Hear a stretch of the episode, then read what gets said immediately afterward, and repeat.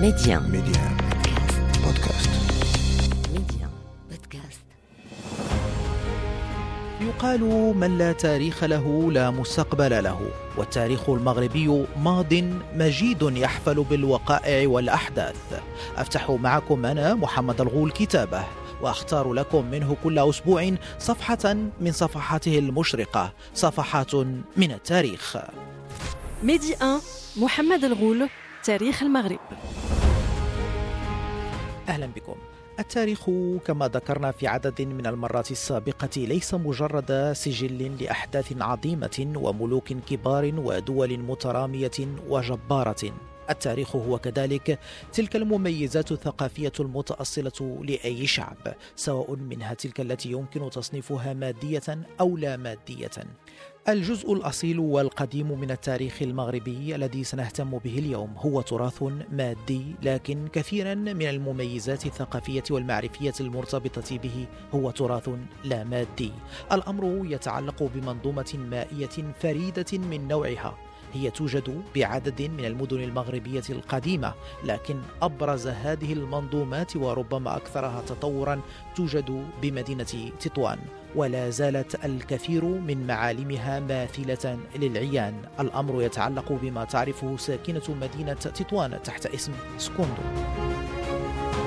هذه الشبكة التي تعود إلى بداية القرن الخامس عشر الميلادي وربما قبل ذلك، وتم تجديدها وتطويرها عبر عدة مراحل، وساهمت الخبرات الأندلسية بعد تدفقها على المدينة في تجويد أكبر لها، لهذه الشبكة المائية الفريدة من نوعها، والتي لن تحمل هذا الاسم سكوندو إلا أثناء فترة الاستعمار الإسباني، كما يقول بذلك عدد من الباحثين، حيث يفسرون الأمر بأن هذه الشبكة المائية أصبحت ثانوية بعد إطلاق الاستعمار الإسباني شبكة توزيع مياه حديثة، فأصبحت القديمة تدعى سيغوندو أي الثانية بالإسبانية.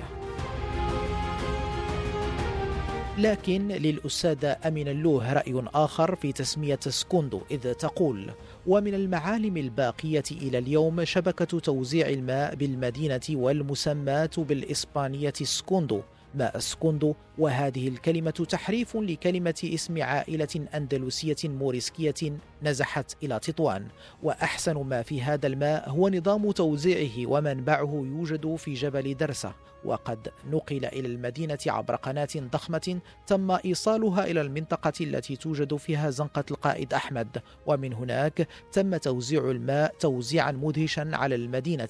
وقد تمت مقارنة نظام توزيع ماء سكوندو مع نظام توزيع الماء بفالنسيا الإسبانية، فظهر أنه نظام واحد وبهندسة واحدة، وفي كل دار بتطوان كان يوجد نبع متدفق بماء سكوندو. حاليا أبطل استعمال هذا الماء لأسباب، والذي يهمنا هنا هو ذلك النظام المدهش لعملية توزيع الماء الذي أخذ اسمه من مخططه ومهندسه سكوندو.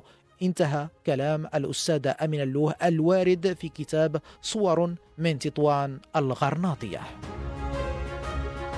الشبكة المائية القديمة للماء الشروب في مدينة تطوان لديها مميزات وخواص، فهي كانت تتميز بتدبير محكم يجمع ما بين ما يشبه تدبير القطاع الخاص حالياً والتدبير العام المتمثل في الأحباس، وذلك حسب الجهة المرتبطة بالشبكة المائية بين المساجد والمدارس والمؤسسات العامة مثلا والسقايات العمومية، والتي قدر الباحثون عددها بأزيد من أربعين سقاية عمومية، والمنازل الخاصة. كما كانت هناك طرق تقنية لتقدير كميات المياه المستعملة وطريقة الأداء، كما كانت هذه المياه تتدفق عبر قنوات فخارية تم استيرادها من فاس في البداية قبل أن يتم تصنيعها محليا في المنطقة، انطلاقا من عدد من العيون المتوزعة بين جبل موسى وجبل درسة، وخاصة عند سفح جبل درسة بين باب المقابر وباب النوادر. وهذه إحدى مميزات شبكة المياه التطوانية حسب الباحثين، أن كل مصادر المياه توجد داخل أسوار المدينة، ما يعطيها تفوقا استراتيجيا في حالات الحروب والحصار. شبكة المياه الشروب في تطوان سكوندو تتميز بهندسة معقدة تبدأ من العيون بقنوات كبيرة ثم الخزانات والموزعات لتتفرع عنها قنوات أصغر فأصغر تشكل شرايين الحياة عبر أزقة تطوان العتيقة. وساهم في إنشائها وتطويرها مهندسون مغاربة متميزون. ولمزيد من تقريبكم من هذا التراث التاريخي المغربي الذي يستحق الاهتمام به وإدراجه ضمن التراث الإنساني، نستضيف لكم الأستاذ خالد الرامي، الأستاذ بجامعة عبد الملك السعدي. دكتور خالد الرامي، الأستاذ بجامعة عبد الملك السعدي، سعداء باستضافتك على أمواج إذاعة ميديا. شكرا جزيلا سي محمد، أهلا وسهلا، مرحبا بكم وشكرا على الاستضافة. دكتور، موضوعنا هو تاريخي مرتبط بمدينة تطوان، مرتبط ب يعني جزء من تاريخ هذه المدينة، جزء ربما لا يعرفه الكثيرون وهو فريد من نوعه في مدينة تطوان. الأمر يتعلق بما يصطلح على تسميته بسكوندو. بداية دكتور خالد، إذا كان ممكن أن تعرف المستمع على ماذا تعني هذه المنظومة سكوندو. نعم، إذن سكوندو هو نظام لتوزيع الماء بمدينة تطوان. آه طبعا هو آه اسم سكوندو هو اسم حديث ليس اسم تاريخي، يعود الى عهد الحمايه. السابق كان يسمى بماء البلد او ماء المعده. طبعا لا توجد اي وثيقه آه تشير الى ان آه هذا النظام كان يسمى بسكوندو.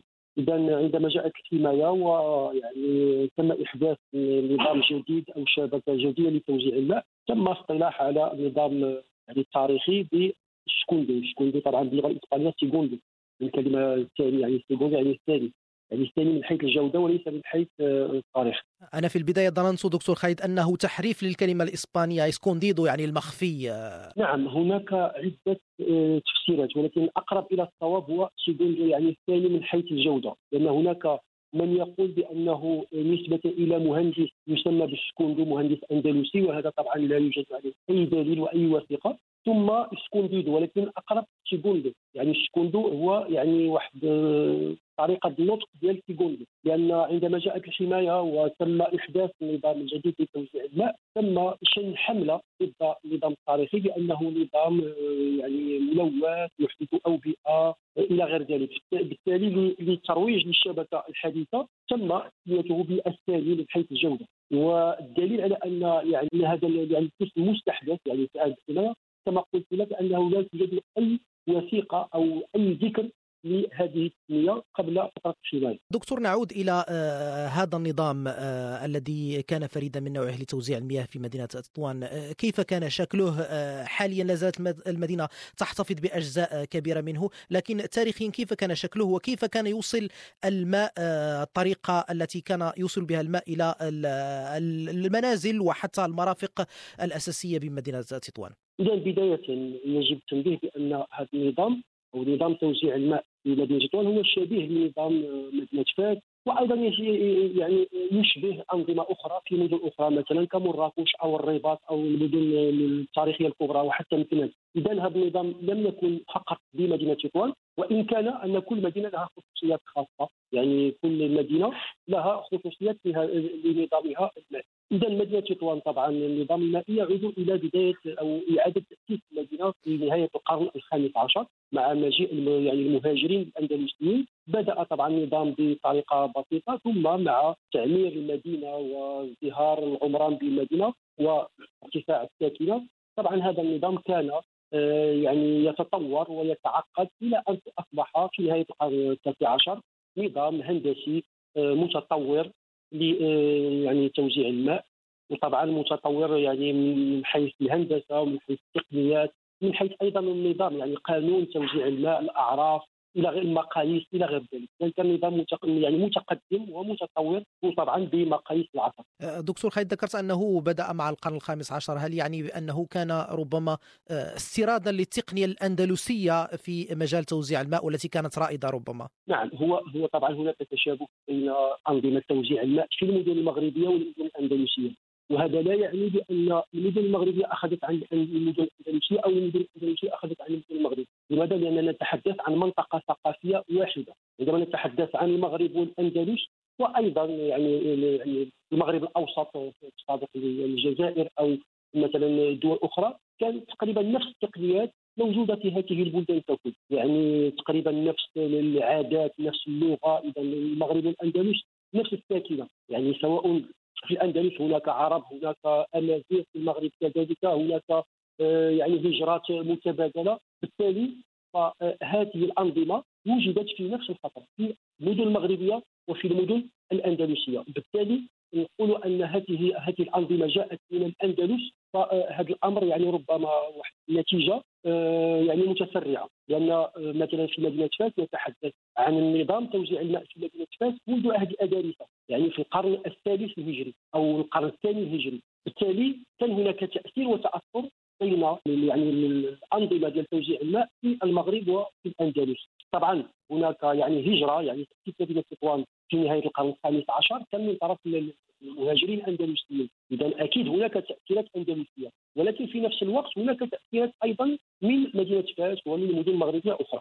دكتور خالد، ذكرت قبل قليل أنه كان متطورا من ناحية تقنية والهندسية. الطريقة التي كان يتم جلب بها الماء إلى عبر هذا النظام سكوندو إلى المنازل والمرافق في تطوان، هل تعتمد فقط على الانحدار والجاذبية أم كانت هناك تقنيات معتمدة أخرى لجلب الماء من مصادره إلى تطوان؟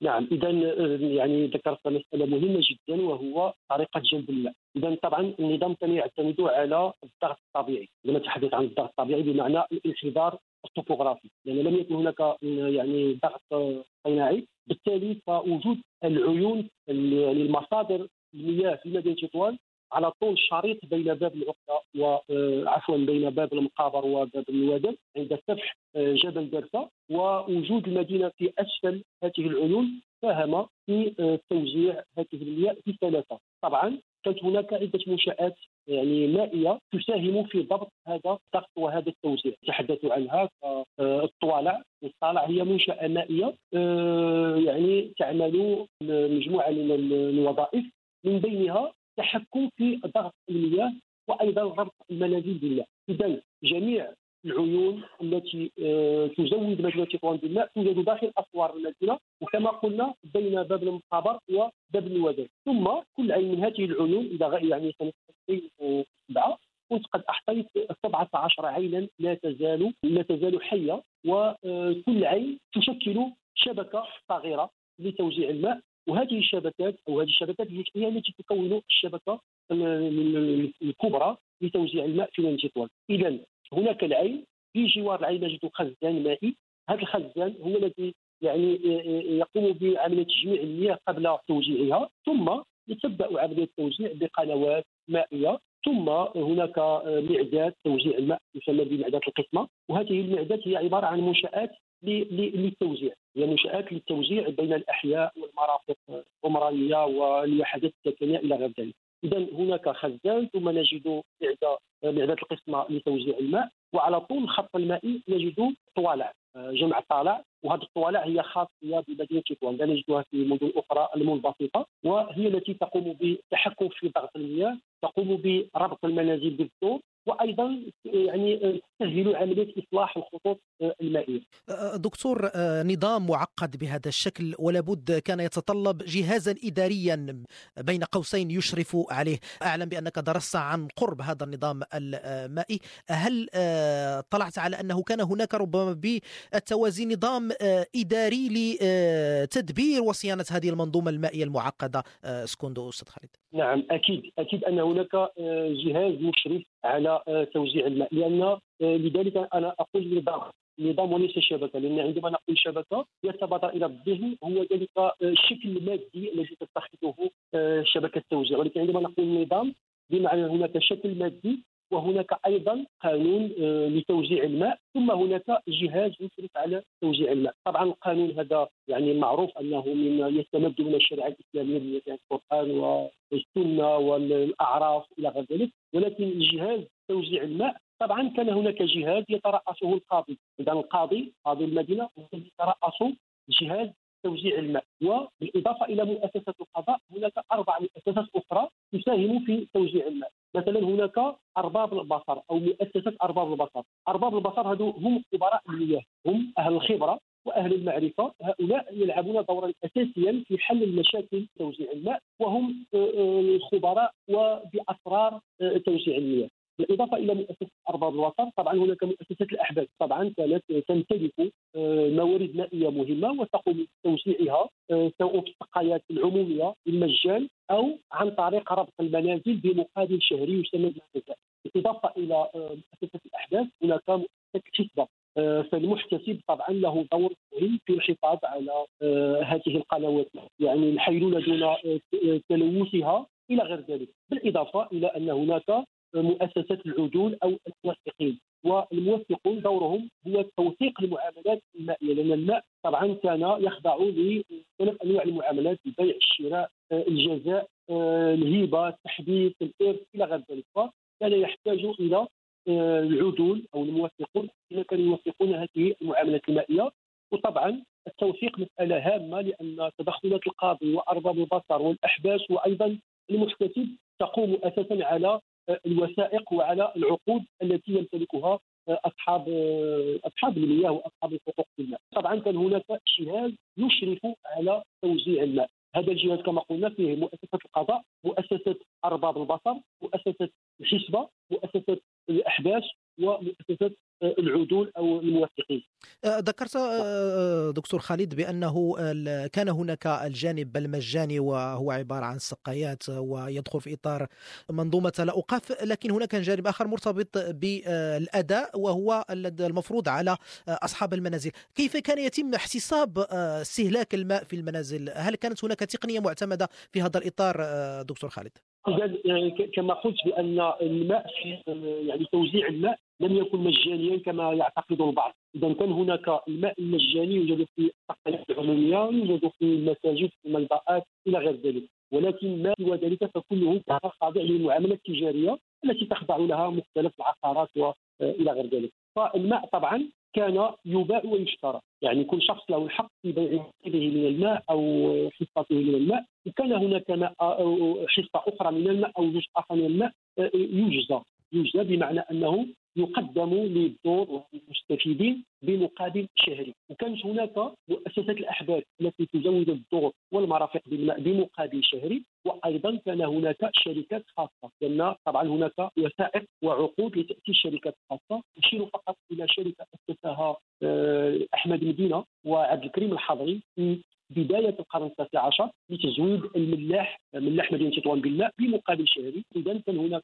يعني مادة يتم فيها التجارة، يعني البيع والشراء وأيضا الجزاء بمقابل شهري، طبعا بعيدا عن المضاربة أو الاحتكار. فيما يتعلق بالماء وكيفية احتفاظ الحصص، فهذا يخضع إلى مسألة مهمة جدا، وهو أن المياه بالمدينة أو الحصص تتوزع إلى معدة الفيض ومعدة العدل. معدة الفيض هو أن صاحب هذه المعدة أو هذه هذا الحب المائي يستفيد من المياه يعني كثيرة وبدون انقطاع. بالنسبة لمعدة العدل، معدة العدل هو أن صاحب معدة العدل الذي يزود له بمعدة العدل هو فقط له تهريج صغير في المنزل، يدخل الماء من القناة الرئيسية إلى أن يمتلئ هذا التهريج، وبعد امتلائه يتوقف الماء عن الدخول من القناة الرئيسية إلى أن يقوم بغرف الماء من هذا يدخل الماء آخر، هذا يسمى بمعدة العدل. طبعا معدة العدل الجزاء الشهري يكون أقل بكثير من مياه أو من ماء معدة الفيض. بالإضافة إلى أن المياه كانت تختلف من شركة إلى أخرى، سواء شركة الخواص أو الأحباب. طبعا الأحباب كان يعني ثمن أقل، يعني واجب الأداء على الاستفادة من الماء يكون أقل من الشركات الخاصة، وطبعا يخضع إلى جودة الماء وإلى قوته وقوة تدفقه في هذه المعدات إلى غير ذلك. دكتور خالد، افتراض أن هذا هذه المنظومة بكل هذا التطور ربما كان بجانبها نظام آخر لتصريف المياه بعد استعمالها، باعتبار أن الإسلام يحث على النظافة وكانت دائما مهتما بمسألة النظافة، وجود نظام متطور معقد بهذا الشكل لإيصال الماء الشروب بالتوازي ولابد كان هناك نظام آخر لتصريف المياه بعد استعمالها. دكتور خالد، بالتأكيد بالتأكيد. إذن دائما كان هناك يعني إذا هناك شبكة لتوزيع الماء أكيد أنه يجب أن تكون هناك شركة لتصريف الماء، وهذه الشبكة لتصريف الماء هناك نوعين: هناك شبكه لصرف الماء الذي لا يعني الذي يستعمل مثلا في المساجد او مثلا في المؤسسات العموميه والذي لا يكون نجسا. مثلا في المساجد نجدون يعني الماء يستعمل في الوضوء، هذا الماء الذي يبقى يعني صائغا عن الحاجه في الوضوء، او مثلا في المساجد في مدينه تطوان كان ما يسمى بباب الحفاه، وباب الحفاه كان يدخل منها يعني الناس الذين لا يستعملون الاحذيه، وهذا الباب كان اسفله كان الصهريج يغسل فيه رواد هذه المساجد ارجلهم. هذا الماء الذي يبقى بعد يعني غسل يعني المصلين ارجل الى غير، فهذا يسمى ماء مضافا. اذا هذا ماء لا يمكن استعماله للشرب او يعني ولكن يمكن استعماله في اشياء اخرى، فكان يسمى بالماء المضاف ويستعمل مثلا اما لتدوير الارحاء المائيه التي كانت في جوار مدينه تطوان، او ايضا لسقي الرياضات ولسقي البساتين. بالنسبه للمياه العادمه فهذه طبعا لها قنوات وكانت تصرف الى حفر الى مطبورات او الى خارج المدينه. دكتور خالد، كسؤال اخر، في اطار دراستك لهذا المنظومه المعقده، هل كانت هناك مميزات خاصه لهذه المنظومه مقارنه بباقي المنظومات المتواجده في مدن مغربيه أخرى ذكرتها كفاس ومدن أخرى؟ نعم، أكيد أن كل كل نظام في كل مدينة له خصوصياته المحلية. هناك يعني تشابه بين هذه الأنظمة، ولكن أكيد أن كل نظام له خصوصيات تفرضها يعني الخصوصيات المحلية والأعراف المتداولة داخل المدينة غدا. إذا بالنسبة لمدينة تطوان، جميع العيون التي تزود مدينة تطوان توجد داخل أسوار المدينة، وهذه مسألة مهمة لتحقيق الامن المائي، لان يعني في حاله ما كان هناك صراع بين مدينه وقبيله او هجوم او غير ذلك يمكن استعمال الماء كنقطه ضعف للمدينه. اذا كانت المدينه تتزود مثلا ساقيه او بقناه او غير ذلك يمكن استعمال الماء كنقطه ضعف للمدينه. بالنسبه لمدينه تطوان كان هذا الامر غير موجود. مثلا نجد ان مجموعه من المدن في يعني في المغرب كان لها مشكل في التزود بالماء، خصوصا في فترات الصراعات. مثلا في مدينه ساجة التي كان تتزود بالماء الذي ياتي من الجبال عبر ساقيه، وكان يتم تلويثه او قطعه عن المدينه في حاله صراع مع بعض القبائل. ايضا فيما يتعلق مثلا بمدينه الرباط، مدينه الرباط تزودوا مثلا من قناه عين عتيق التي تبعد عن المدينه ب ثمانية عشر كيلومتر، ومعظم هذه القناة غير مغطاة، بالتالي كان يشكل يعني نقطة ضعف يمكن أن يتلوث بطريقة يعني عادية أو عن طريق متعمدة. متعمدة. إذا مدينة تطوان لم يكن لها هذا الهاجس. المسألة أخرى هو أن يعني شبكة توزيع الماء بمدينة تطوان هي مجموعة شبكات وليست شبكة واحدة، لأن ليس لها مصدر واحد، بل مجموعة من العيون، كل عين تشكل خط مائي، ثم مجموع هذه الخطوط تشكل شبكة توزيع الماء، بالإضافة إلى خصوصيات أخرى فيما يتعلق بالهندسة، فيما يتعلق بالقوانين ديال توزيع الماء. فهذه طبعا كتكون يعني كل مدينة لها أعراف خاصة في توزيع الماء ومقاييس خاصة وأيضا تسميات خاصة. يعني لقد نجد أن نفس التقنيات في كل مدينة لها اسم خاص. مثلا في مدينة تطوان يعني كان يستعمل في مقاييس توزيع الماء، نستعمل الأصبع، نستعمل البلقاضة، نستعمل مثلا يعني تخطيط على الورق أو على قصب صغير إلى غير ذلك. نجد في مدن أخرى مثلا أو المشارب مثلا في مدينة تطوان تجد مثلا في بلاص تستعمل الشكل، تنجد مثلا في مراكش لهم أسماء أخرى مثلا البحلة، كمقياس إلى غير ذلك. إذن كل مدينة لها خصوصيات محلية، وطبعا تشترك مع المدن الأخرى في الأمور يعني العمومية أو الهندسة بصفة عامة.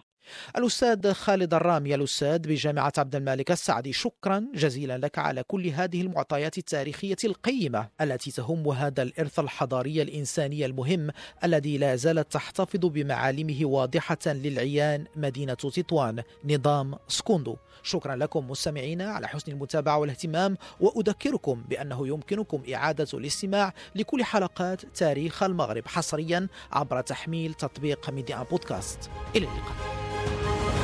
ميدي أن محمد الغول، تاريخ المغرب.